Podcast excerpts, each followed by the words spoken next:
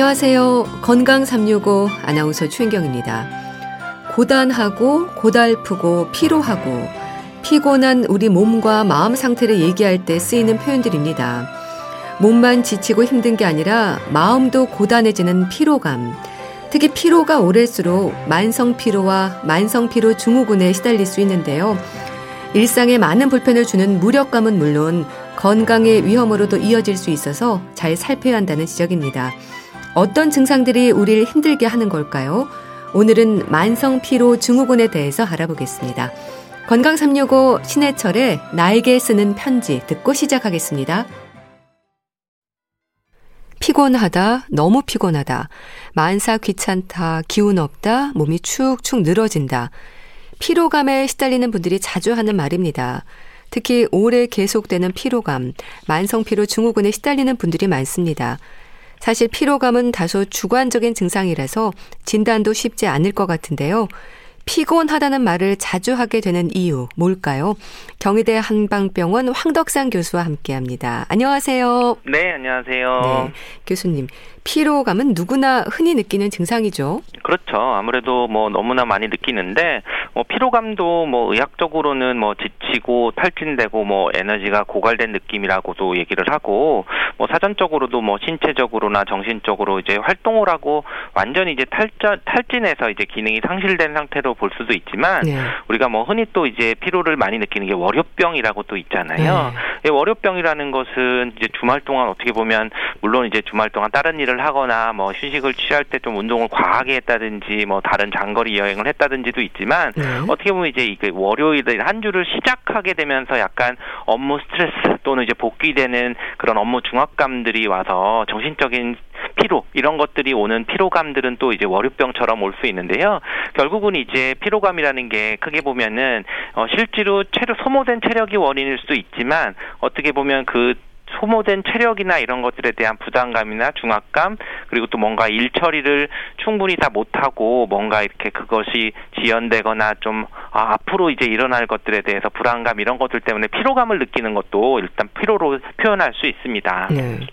근데 일시적으로 피로감이 쌓였다가도 휴식을 취하거나 잘 먹고 나면 회복되는 경우가 대부분인데요. 근데 문제는 늘 피곤한 느낌이지 않을까 싶습니다. 그렇죠. 뭐 우리가 단순히 이제 그런 피로감이라는 것은 말씀하신 대로 충분한 휴식이나 뭐 잠을 뭐 충분히 자고 나서 이제 뭐 사라 바로 사라져야 되죠. 그렇지만 이제 그렇지 못하고 뭐 육 개월 이상 이제 지속이 되는 경우는 약간 이제 비정상적인 그런 피로일 가능성을 얘기를 하고요. 네.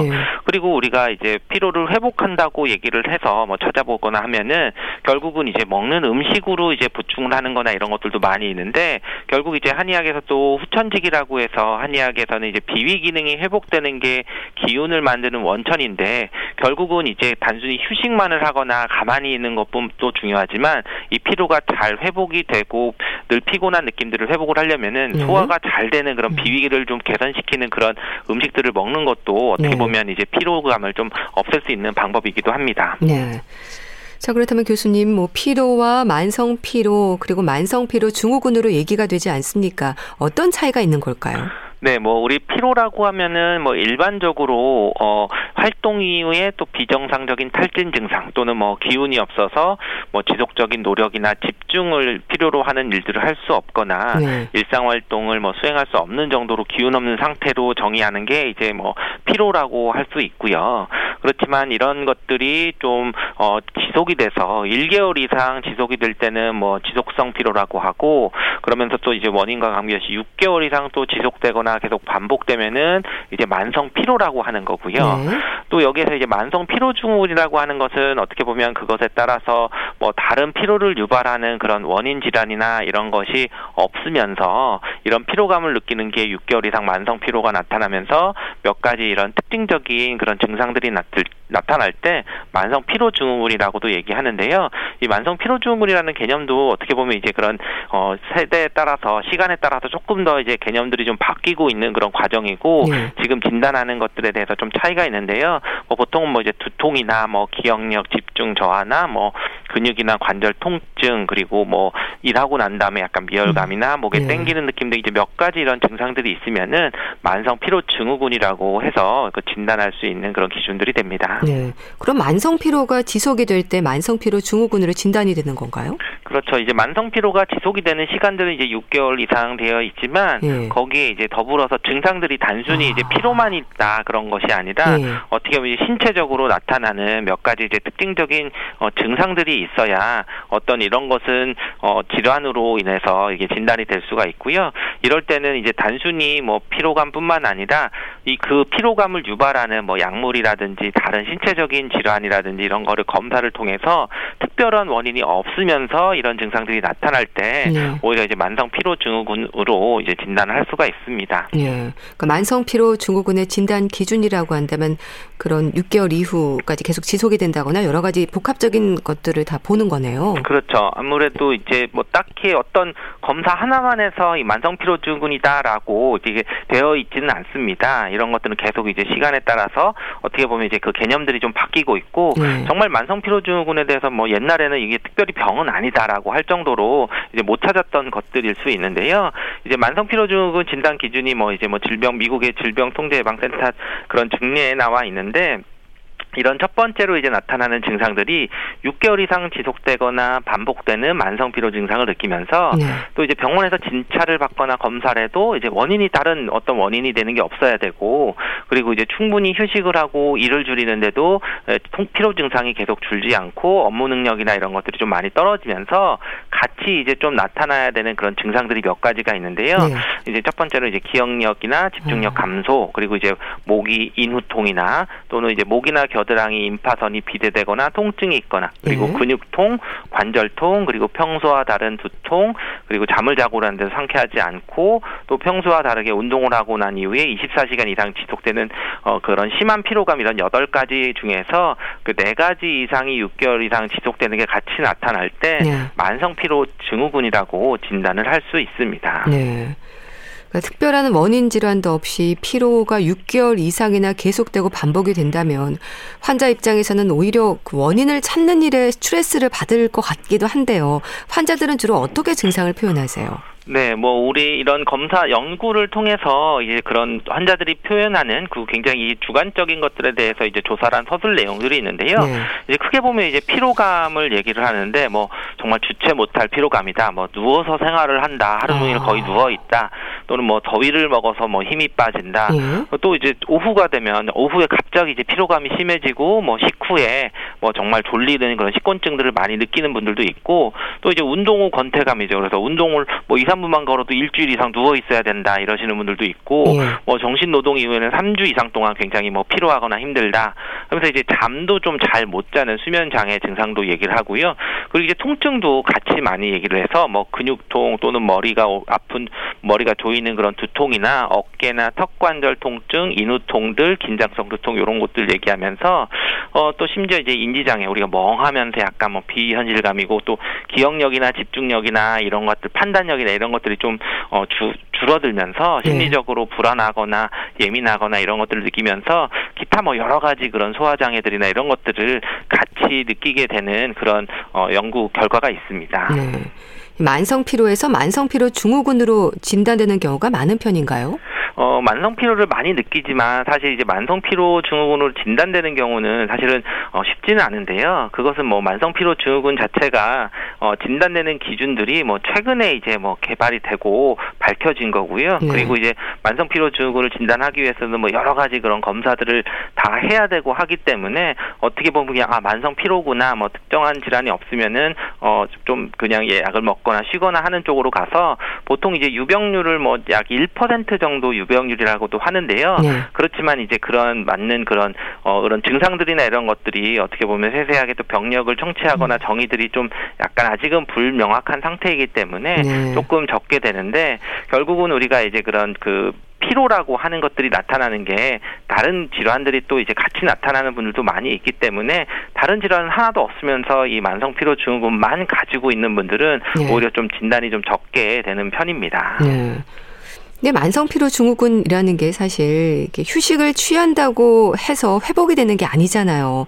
일상에서 느끼는 불편이 참 크겠어요. 그렇죠. 아무래도 가장 이제 만성피로증이 어, 지속적으로 되는데 단순히 피로감을 느끼는 게 아니라 어떤 통증도 있고 뭐 불편감뿐만 아니라 뭐 기억력이 저하되고 뭐 심리적으로 그런 위축이 되는 부분도 있으면서 네. 정말 하루 종일 좀 움직임이 좀 없이 누워 있으면서 그런 것들이 좀 많이 나타나게 돼서 오히려 이게 단순히 또 어, 이런 것뿐만 아니라 정확한 진단이 되지 않기 때문에 아, 이게 뭐 다른 심리적인 문제이지 않을까 또는 뭐 그 원인 질환들을 찾기 위해서 또 검사를 해가면서 일상생활들이 좀 많이 힘들어지는 그런 것들을 좀 볼 수 있습니다. 네.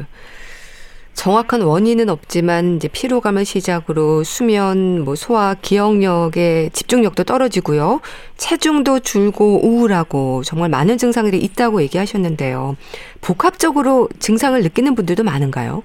그렇죠. 이제 단순히 이제 주호소 증상은 물론 뭐 피로하거나 운동하고 나서 굉장히 권태감이나 뭐 잠을 못 자거나 어 심리적으로 불안 이게 주호소증이지만 그 외의 증상들은 또 이제 두근거리거나 어지럽거나 뭐 목에 이물감과 뭐 소화장애, 뭐 하지 불안, 식은땀 또는 뭐 설사나 변비 뭐 이런 것들처럼 어떻게 보면 이제 전반적인 오장육부에 있는 증상들로 다 나타날 수 있는데요. 네. 결국 이제 한의학적에서는 이런 것들을 보면은 만성피로라고 하는 게 단순히 이제 어떤 한 가지 원인으로 되는 게 아니라 어떻게 보면 이제 오장육부의 기능들이 좀, 좀 저하돼서 그렇기 때문에 전신적으로 나타나는 뭐 노폐물이 쌓이거나 순환이 안 되는 것들을 같이 이제 와서 피로를 좀 유발을 한다고 하기 때문에 네. 이럴 때는 이제 우선 우선적으로는 이제 그런 원인이 되는 뭐 약물을 찾는다든지 또는 뭐 다른 검사를 통해서 질병을 찾는 것들이 필요하지만 네. 그런 거에서 다 정상이라고 하면은 전신적인 기능을 올리는 그런 한의학적인 그런 치료 방법도 도움이 될 수 있습니다. 네. 근데 이런 증상들이 다른 질환으로 인한 증상이라고 판단이 되면 이거는 만성피로 증후군은 아닌 거죠. 그렇죠. 이제 지금 증상들이 사실 뭐 고혈압이 있어도 사실은 머리가 아플 수도 있고 또는 뭐 당뇨가 있어도 굉장히 피로감이 있고 순환이 안 되고 하는 것처럼 있는데 이런 것들은 이제 만성피로 증후군 이전에 그 고혈압이나 또는 다른 대사증후군 뭐 당뇨나 뭐 고지혈증이나 이런 원인이 되는 질환들에 대해서 치료들을 먼저 하는 거고 네. 만성피로 증후군에 이제 포함이 되는 것이 아닙니다. 그래서 이제 대부분은 이제 우리가 내분비 질환들 이런 것들 뭐 당뇨나 또는 뭐 갑상선 질환 이런 부분들 또는 어, 만성 신부전이나 신장염 이런 것들이 또 이제 만성 피로를 어처럼 피로감을 네. 많이 나타날 수도 있고요. 또 이제 뭐 감염병 진화로 뭐 결핵이 있다든지 또는 뭐 바이러스성 질환이라든지 뭐 심혈관계 질환들이 있을 때에도 또 당연히 또 이제 피로감이 또 극심할 수도 있고 네. 정말 또 이제 정신적으로 뭐 우울증이라든지 또는 뭐 어, 수면 장애라든지 또는 이제 각종 루마티스 질환이라든지 또는 심지어 암 같은 경우에도 어. 어, 이런 피로감들이 또 주소로 나타 주 증상으로 나타나는 경우들도 많이 있기 때문에 어 단순히 이제 피로감이라고 느낀다고 해서 아 이거는 뭐 만성 피로 증후군이라고 섣불리 하시거나 또 초, 최근에는 뭐 번아웃 증후군이라고 해서 네. 뭐 직장인들이 정말 어떻게 보면 이제 나 다 소진했어 이렇게 네. 휴식을 해야 된다고 하는 어떤 그런 증후군으로 그냥 어 생각하는 것보다는 네. 우선적인 거는 원인 진단을 먼저 보고 검사를 해보고 그런 것이 없을 때 만성피로 증후군을 뭐 더 찾아서 좀 개선하는 것이 필요합니다. 네. 근데 만성피로라고 하는데요, 교수님. 일반적으로 아, 나 늘 피곤해라고 하는 분들도 많으시잖아요.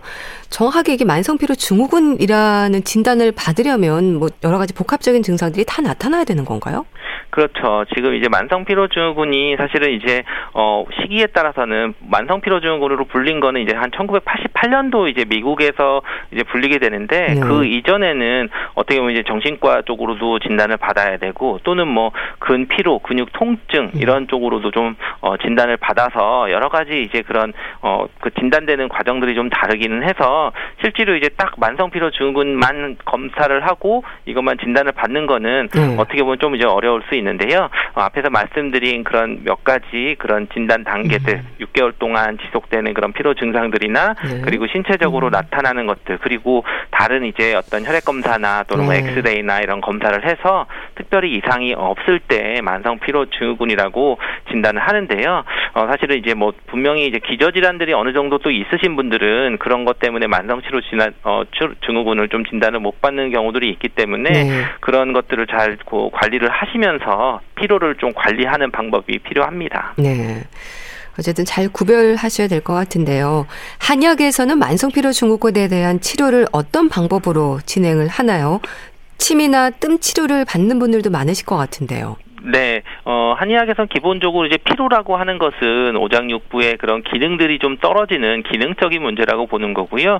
어, 구조적인 이상보다는 그 기능적인 것이 부, 어, 부족할 때 우리가 소화 기능이 떨어지면은 뭐 먹는 음식들이 영양이나 이런 섭취나 이런 것들이 좀 부족해서 비위 기능이 약해서 나타날 수도 있고 음. 또 우리가 흔히 이제 뭐 피로하면은 간 때문이라고도 얘기할 예. 정도로 예. 간 기능이라고 하는 게 우리 뭐 스트레스를 완화한다든지 육체적인 피로들을 좀 해소를 시켜주는 그런 부분들이 있어서 이럴 때는 좀 그 간을 좀 보충을 해주는 간 기능을 좀 회복을 시켜주는 그런 한약들을 쓸 수도 있고 기본적으로 이제 면역이나 체력이라고 하면 한약에서는 이제 신기능이 떨어지는 경우들 신장 기능이 떨어져도 이제 원래 좀 타고나는 거나 허리가 아프거나 어떤 뭐 정력이나 이런 부분이 떨어지면은 이런 신을 보충을 해주는 그런 부분들이 좀 있고 또는 여성들이나 이런 거는 연령에 따라서 또는 뭐 생리 주기에 따라서 뭐 피가 부족하거나 또는 기운이 부족하거나 했을 때는 기혈을 좀 다 보충을 해주는 그런 쪽의 약을 쓸 수도 있고요. 그리고 이제 침뜸이나 이런 것들이 최근 연구에서는 어떤 면역력도 증강을 시켜주고 기운을 좀 회복을 시키고 피로를 좀 회복시켜주는 것들이 도움이 되는데 네. 특히 이제 최근에 오는 그런 만성 피로 증후군들이 긴장성으로도 많이 오거든요. 아. 어떤 스트레스나 이런 거를 받아서 어깨가 뭉치거나 또는 통증이 있으면서 뭐 사지 좀 어, 자, 나쁜 자세 때문에 뭐 퇴근할 때 되면 항상 이제 어깨가 무겁거나 뭐 피곤하다 이런 걸 느끼게 되면은 네. 오히려 어깨 쪽이나 이런 쪽에 좀 침을 맞거나 피로를 회복할 수 있는 방법으로 될 수도 있습니다. 네. 지압요법도 도움이 된다고 들었습니다. 이건 어떤 효과를 기대하는 건가요? 네, 기본적으로 이제 침 치료를 하는 게 효과가 있다고 하면 그 침자리들을 침을 맞지는 못하지만 잠깐 잠깐 이렇게 눌러주면서 이제 풀어주면은 오히려 이제 좀 이완도 되고 혈류도 좋아져서 피로감을 좀 느끼 어, 좀 회복을 시킬 수가 있는데요. 네. 특히 이제 지금 흔히 해볼 수 있는 부분들은 이제 어깨 주변, 목 주변들이 아. 좀 많이 있습니다. 네. 그래서 직장인들이 이제 하루 종일 좀 그 한 자세로 고정된 자세로 뭐 어떤 어, 일을 하고 나서 움직이지 못하고 좀 운전을 또 오래 많이 했을 때는 이렇게 굳어서 오히려 혈류순환들이 안 좋아지고 긴장이 됐을 때 통증도 있지만 그 통증 때문에 피로감을 또 많이 느끼게 되는데요. 그리고 이제 풍지혈자리라고 해서 우리 목 뒤쪽에 목, 네. 머리 뒤쪽에 이렇게 뒤에서 목덜미를 딱 잡듯이 잡으면은 머리 쪽에 어, 목뼈 어, 첫 번째 목뼈 양쪽으로 이렇게 움푹 들어간 부위가 있거든요. 예. 그래서 그런 부위들을 좀 눌러줬을 때는 어, 이름 자체도 이제 풍지 바람이 들고 나고 하는 것 때문에 우리 뭐 감기가 들거나 좀 쑤시거나 할 때는 요 자리를 좀 눌러준다든지 뭐 견정이라고 해서 이제 목 뒷부분과 어깨 끝부분의 가장 중앙점 어깨 제일 높은 부위라고 생각하면 되는데 그런 부위를 좀 꾹꾹 눌러줘도 이제 어깨나 이런 데가 좀 이완되는 거를 좀 볼 수도 있고요. 네. 그리고 흔하게 우리가 뭐 식곤증이 있거나 소화가 안 되거나 이제 좀 오후에 좀 나른하거나 그럴 때는 합폭이라 그래서 보통 엄지와 검지가 만나는 움푹 들어간 부위들을 네. 꾹꾹 눌러주면은 오히려 이제 소화도 되고 좀 정신도 좀 들고 하는 것들을 좀 볼 수 있는 자리입니다. 네. 또 피로 회복에 도움이 되는 음료는 어떨까요? 오미자차를 꾸준히 드시는 분들도 있던데요. 그렇죠. 우리가 오미자도 이제 약간 맛 자체가 시큼한 그런 맛도 있지만 그 오미자라는 뜻 자체가 어, 신맛, 쓴맛, 단맛, 매운맛, 짠맛이 오미가 다섯 가지 맛이 다 들어가 있다고 해서 되는 것처럼 네. 이 맛들이 다섯 개가 어떻게 보면 이제 오장을 뜻하는 걸 수도 있거든요. 그래서 우리가 그 한의학에서는 그 맛에 따라서 오장의 기능들을 주관을 하는데 오장의 기능들을 다 이제 조금 보충을 해줄 수 있는 게 오미자일 수도 있다. 그래서 오미자는 이제 허로 식욕이 떨어지고 몸이 야인 것을 치료한다고 해서 동의보감에도 이제 그런 것이 나오는데요. 네. 결국 이제 기혈이나 진액이 좀 부족한 거를 좀 보충을 되고 뭐 땀이 점점 나거나 이런 체력들을 보충을 해주는 데 되고 우리가 흔히 이제 뭐 생맥산이라고 해서 여름철 보약으로도 많이 먹는데 진짜 네. 맥이 생기게 하는 그런 정말 그런 보약 중에도 오미자가 들어갈 정도로 약간 이런 오미자차 드시면은 새콤하면서 좀 기운이 나고 집중력이 좀 올라갈 수 있는 그런 음료로 편하게 드시는 것도 좋습니다. 네.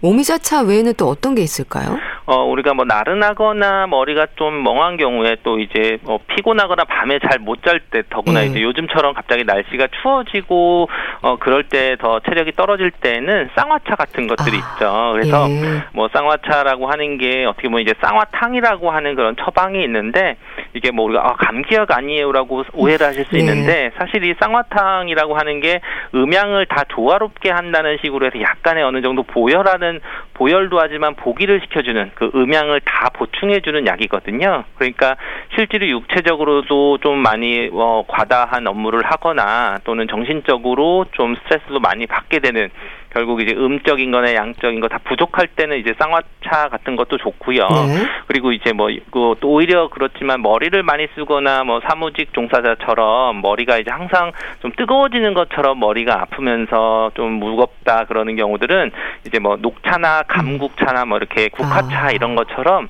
이런 것들은 조금 열을 좀 식혀줘서 오히려 좀 어 정신도 맑게 하면서 몸을 좀 가볍게 해주면서 열을 좀 꺼주는 쪽이 돼야 되거든요.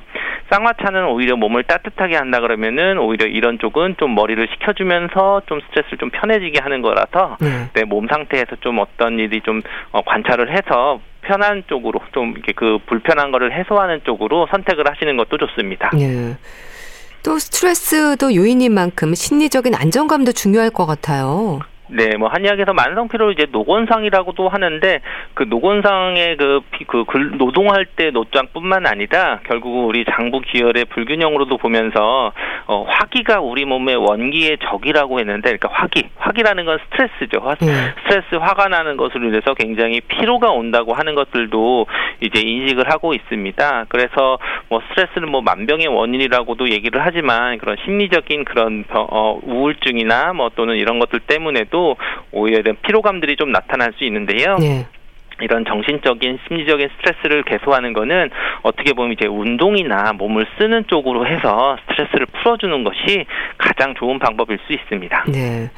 그리고 간 기능을 좀 회복하는 것도 도움이 된다는 건 맞는 얘기일까요? 그렇죠. 아무래도 뭐 피로를 가장 이제 처음 느낄 때 의심하는 게 어, 나 간질환이 네. 있는 건 아닐까라고 그러니까요. 해서 간 기능을 검사를 하실 수도 있는데요. 어, 물론 이제 간질환이 있거나 간 수치가 오르게 되면 피로감을 느끼시지만, 그 외에도 사실 피로감을 느끼는 거는 정말 다양한 원인이 있기 때문에 단순히 간 쪽으로 보지는 마시고, 네.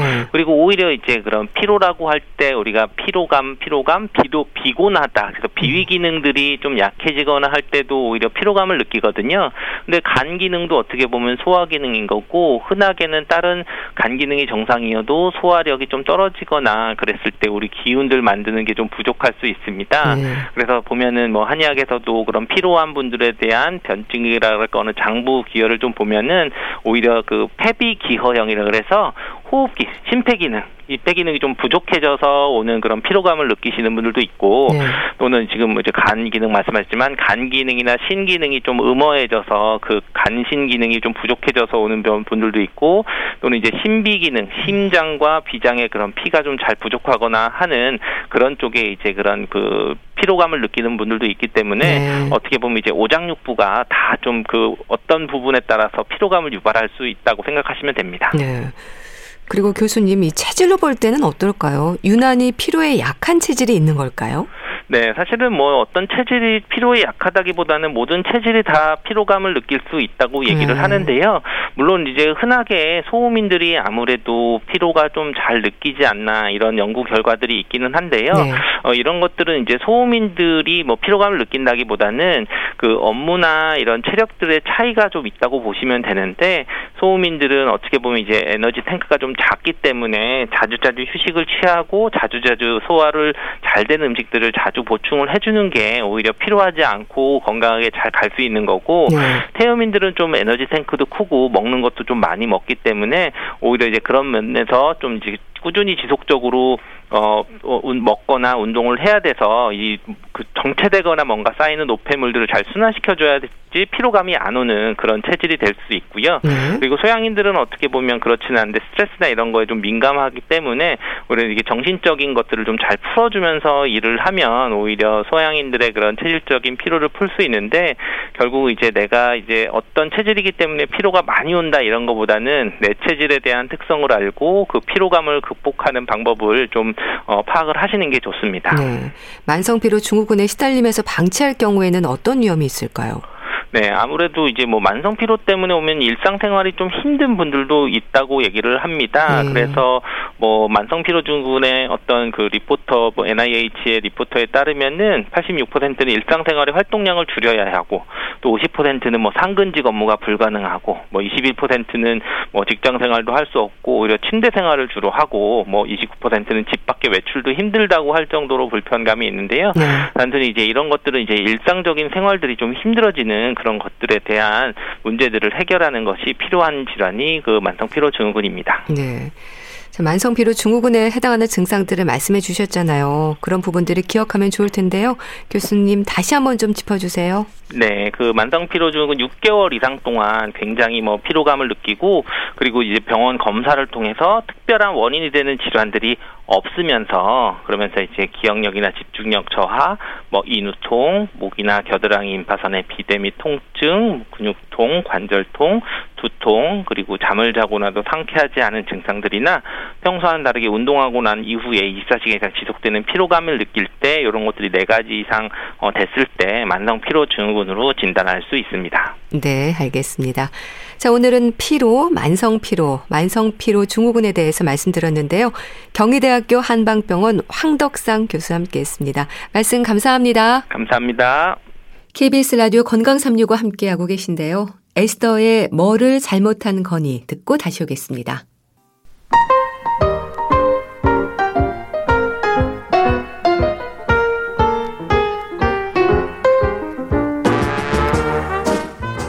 건강한 하루의 시작. 케이비에스 라디오 건강삼육오 최윤경 아나운서의 진행입니다.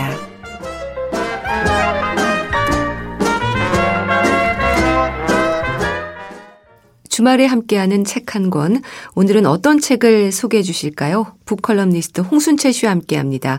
안녕하세요. 네, 안녕하세요. 나는 백일 세 현역 의사입니다. 제목에서부터 뭔가 감탄사가 나오는데 백일 세의 현역이라는 단어가 주는 느낌이 좋은데요.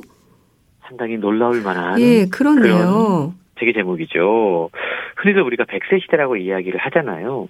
근데 저는 가끔 그런 생각이 들어요. 과연 음. 내가 정말 백 살까지 살 수 있을까? 아, 그러니까요. 네, 네. 그리고 또 한 가지 질문.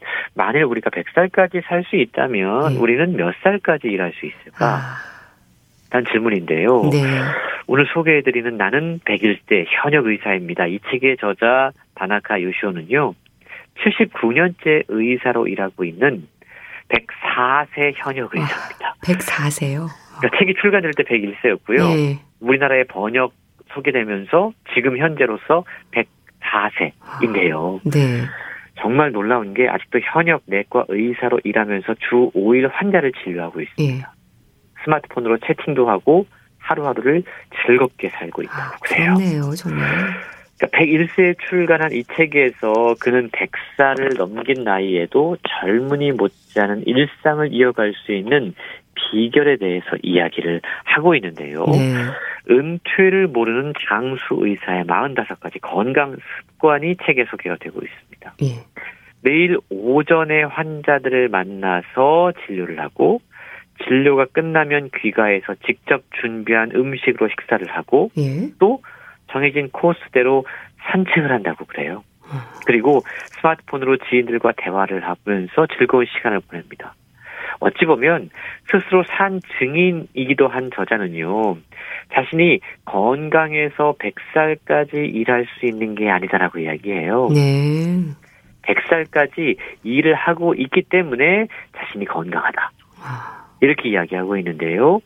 백일 살을 기념하면서 출간한 이 책을 통해서 자신의 활동법, 식사법, 질병대처법, 그리고 마음관리법을 사십오 가지로 정리해서 소개하고 있습니다. 예.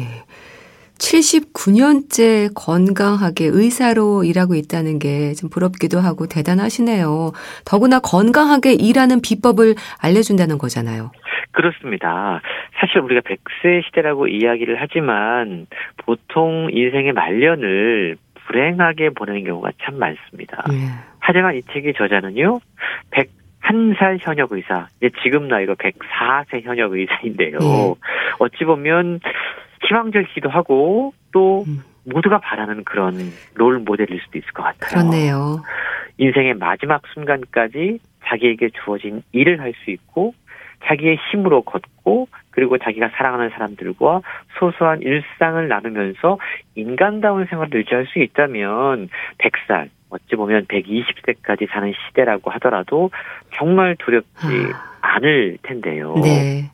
백 살이 넘어서도 자신의 몸과 정신을 잘 지키면서 쾌활한 일상을 누리는 이 저자에게 사람들은 엄청난 비밀이나 비결이 있을 거라고 생각할 겁니다. 그럴 것 같은데요. 근데 저는요. 예. 책을 읽으면서 계속 그런 생각이 들었어요. 너무 평범하잖아. 예. 어, 다 아는 거잖아. 그러니까요. 책에 소개된 방법들이 이런 것들입니다. 네. 아침에 일어나서 하체 체조하기. 과일과 야채로 만든 주스 마시기. 음. 매일 십오 분 이상 햇볕을 쬐면서 삼십 분 이상 걷기. 그리고 과자를 먹기보다 발효식품 챙겨 먹기. 네. 그리고 스트레스 줄이기. 이런 것들인데요. 음. 활동법, 식사법, 질병대처법, 마음관리법으로 사십오 가지의 방법들이 소개가 되고 있는데 네. 건강 비결이면서 또한 장수 비결이잖아요.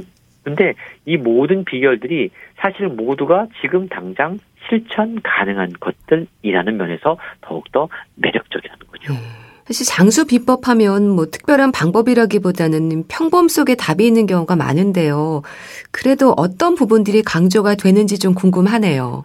예, 책의 첫 번째로 소개가 되고 있으면서 가장 중요하게 저자가 여기는 것이 규칙적인 생활하기. 규칙적인 겁니다. 생활.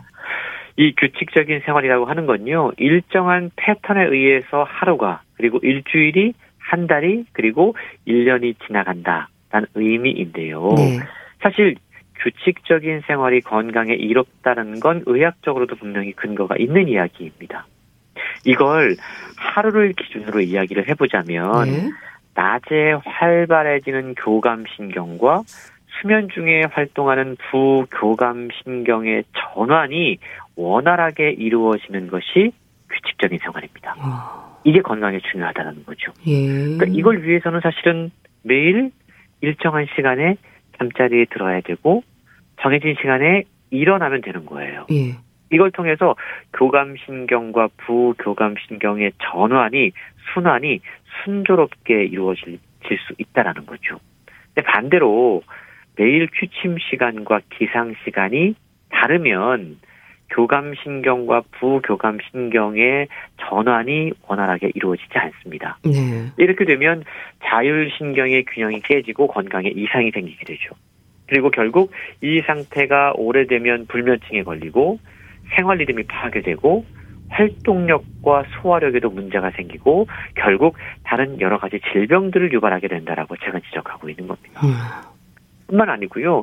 매일 십오 분 일광욕을 합니다. 네. 매일 삼십 분씩 산책을 합니다. 또 저자는 매일 낮잠을 조금씩 자고 있다고 그래요. 아. 매일 아침 특히 하체 체조를 저자는 또한 강조하고 있습니다. 근데 운동을 하는데요. 과한 운동을 하지 않는 것이 또한 중요하다라고 강조하고 있는데 네. 이러한 활동법들을 통해서 우리가 당장 실천해 볼 수 있는 건강 비결들을 발견해 볼 수 있는 겁니다. 네. 해볼 만한 것들이 많네요. 근데 또 알지만 실천이 안 되는 부분들도 많은데 먹는 것과 관련해서도 지적되는 부분들이 있나요? 그렇습니다. 즐겨야 할 것도 있고요. 피해야 할 것도 있다고 그래요. 예. 책에서 강조하는 즐겨야 할 것은 역시 채소입니다. 채소. 저자는요. 매일 십오 종류 이상의 채소를 먹으면서 채소를 통해서 활성산소를 줄이고 있다라고 소개하고 있습니다. 네. 근데 여기서 꼭 우리가 기억해야 될 건요. 채소만 먹는 게 아니에요. 아.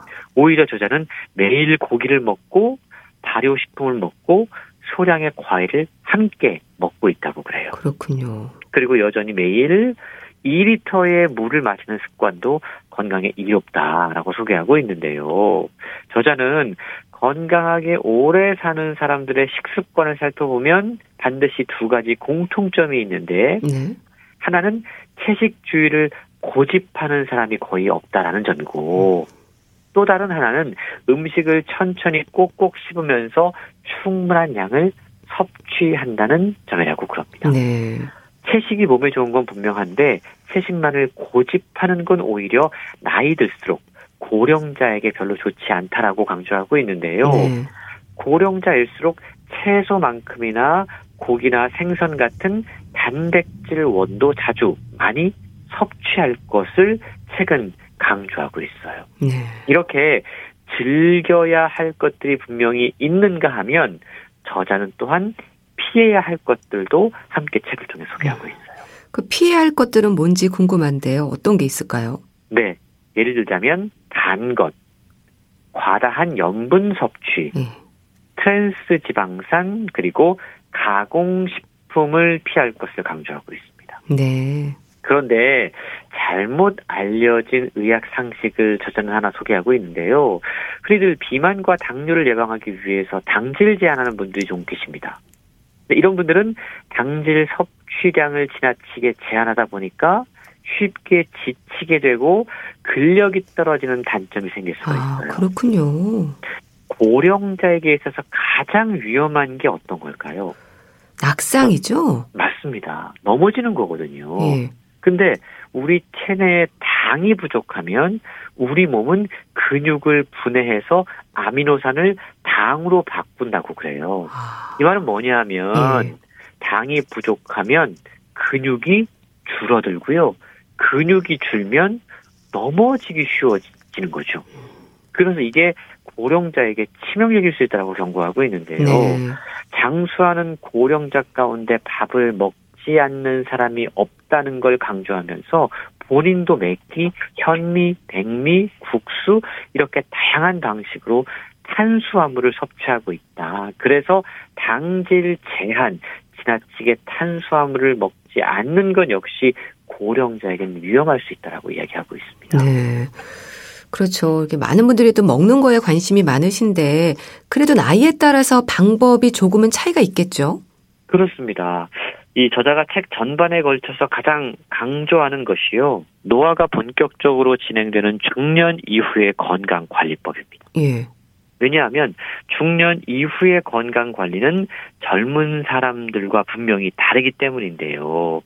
예를 들어서 저자는 성인병 예방을 위해서 육류 섭취를 제한하고 채식 위주의 식사를 해야 한다라는 의견에는 반대를 하고 있어요. 왜냐하면 인체에 필요한 아홉 가지 아미노산과 혈청, 알부민은 오히려 동물성 단백질에 많이 포함되어 있기 때문인데요. 네. 그래서 동물성 단백질이 면역력을 높이고 혈관도 튼튼하게 하고 뇌졸중까지 예방해 줄 수 있다고 그럽니다. 그래서 나이가 많을수록 오히려 육류를 반드시 섭취해야 되고 네. 본인도 매일 적당한 양의 고기를 먹고 있다라고 강조하고 있는데요. 탄수화물에 대한 생각도 앞서 잠깐 말씀을 드렸는데 조금 기존 상식과는 다른 것 아. 같아요. 요즘 뭐 저탄고지 예. 이런 다이어트 비법이 유행하고 있잖아요. 근데 나이가 들수록 근육량이 줄어드는데 여기에 탄수화물 섭취까지 막으면 더 빠른 속도로 근육이 사라질 수 있기 때문에 위험하다라고 이야기합니다. 네. 그리고요, 운동을 많이 할수록 몸이 좋아질 것이다. 이 믿음에도 저자는 의문을 제기하고 있는데요. 떨어지는 체력은 고려하지도 않고 지나치게 운동을 많이 하면 이게 오히려 체내 활성산소가 증가해서 세포와 조직이 손상될 수가 있고요. 네. 또 지나친 운동으로 심박수가 급히 올라가면 이게 심장과 혈관에 부담을 줘서 심혈관계 질환을 일으킬 수 있기 때문이라는 겁니다. 운동에 너무 욕심내지 말란 얘기네요. 그렇습니다. 음. 그래서 특히 노년에 필요한 운동법은 네? 적당히 중력에 저항하는 아. 운동이다라고 이야기합니다.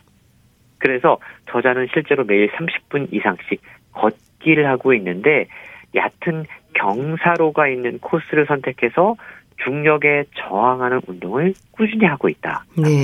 소개하고 있습니다. 네. 그러니까 적당히 중력에 저항하는 운동, 조금 힘들게 걷는 거네요. 그렇습니다. 자, 이렇게 잘 먹고 운동하는 것도 중요하고 더불어 마음 건강을 위한 방법도 중요하지 않을까요? 그렇습니다. 제일 중요한 게 웃음이에요. 웃음. 나이 들수록 웃을 일이 별로 없다라고 말씀하시는 분들이 참 많으시죠. 네. 근데 웃음이요, 우리 몸의 면역세포를 활성화시키고 몸의 저항력을 높여줍니다. 노화를 예방하는 효과를 갖고 있는데요. 그래서 저자는 오히려 나이 들수록 의도적으로 웃으려고 노력해야 된다고 강조합니다. 네. 웃을 일이 없는 게 아니라 웃을 일을 만들지 않고 있다라고 지적하고 있는데요. 저자도 항상 즐거운 일을 찾아서 실행하기 위해 노력하고 있다고 그럽니다. 그래서 스마트폰 메신저로 친구들과 대화하고 일상과 생각을 공유하고 아름다운 경치 사진 또 힘을 북돋아주는 유머 영상 같은 것들을 올리고 공유한다고 합니다. 아. 이런 것들을 통해서 새로운 것들을 배우고 도전하고 나이 먹는 감각을 잊을 수 있다는 거죠. 네. 할 수 없는 것들이 늘어나고 있잖아요. 그럴 때 오히려 할 수 있는 것에 주목을 하고 맡은 일에 최선을 다하고 최선을 다한 뒤에는 나머지는 하늘에 맡기는 자세 역시도 인생을 순리에 맡기는 중요한 마음가짐이다라고 책은 강조하고 있는데요. 네. 책을 쭉 읽으면서 저자가 강조하고 있는 마음 관리 습관을 딱 한 문장으로 정리할 수 있겠더라고요. 어떤 걸까요? 무엇이든 적당히 하자. 예. 사실 나이 들수록 무리하지 않고 욕심내지 않고 고집부리지 않고 음. 그래서 적당히 먹고 예. 적당히 만족하고 적당히 포기하는 자세가 정말 필요할 것 같은데요. 예. 지금까지 그렇게 살지 못했다면 이 책을 통해서 무엇이든 적당히의 철학과 태도를 한번 배워보실 것을 권해드리고 싶습니다. 네, 참 적당히 알맞게 이어가는 습관과 태도도 중요하고 즐거운 일을 찾는 노력도 중요하다는 걸 기억하시면 되겠네요. 주말에 함께하는 건강책 정보, 오늘은 나는 백일 세 현역 의사입니다. 소개해 주셨는데요. 북컬럼니스트 홍순철 씨와 함께했습니다. 감사합니다. 네, 감사합니다. 부활의 네버엔딩 스토리 보내드리면서 인사드릴게요. 건강삼육오 아나운서 최인경이었습니다. 고맙습니다.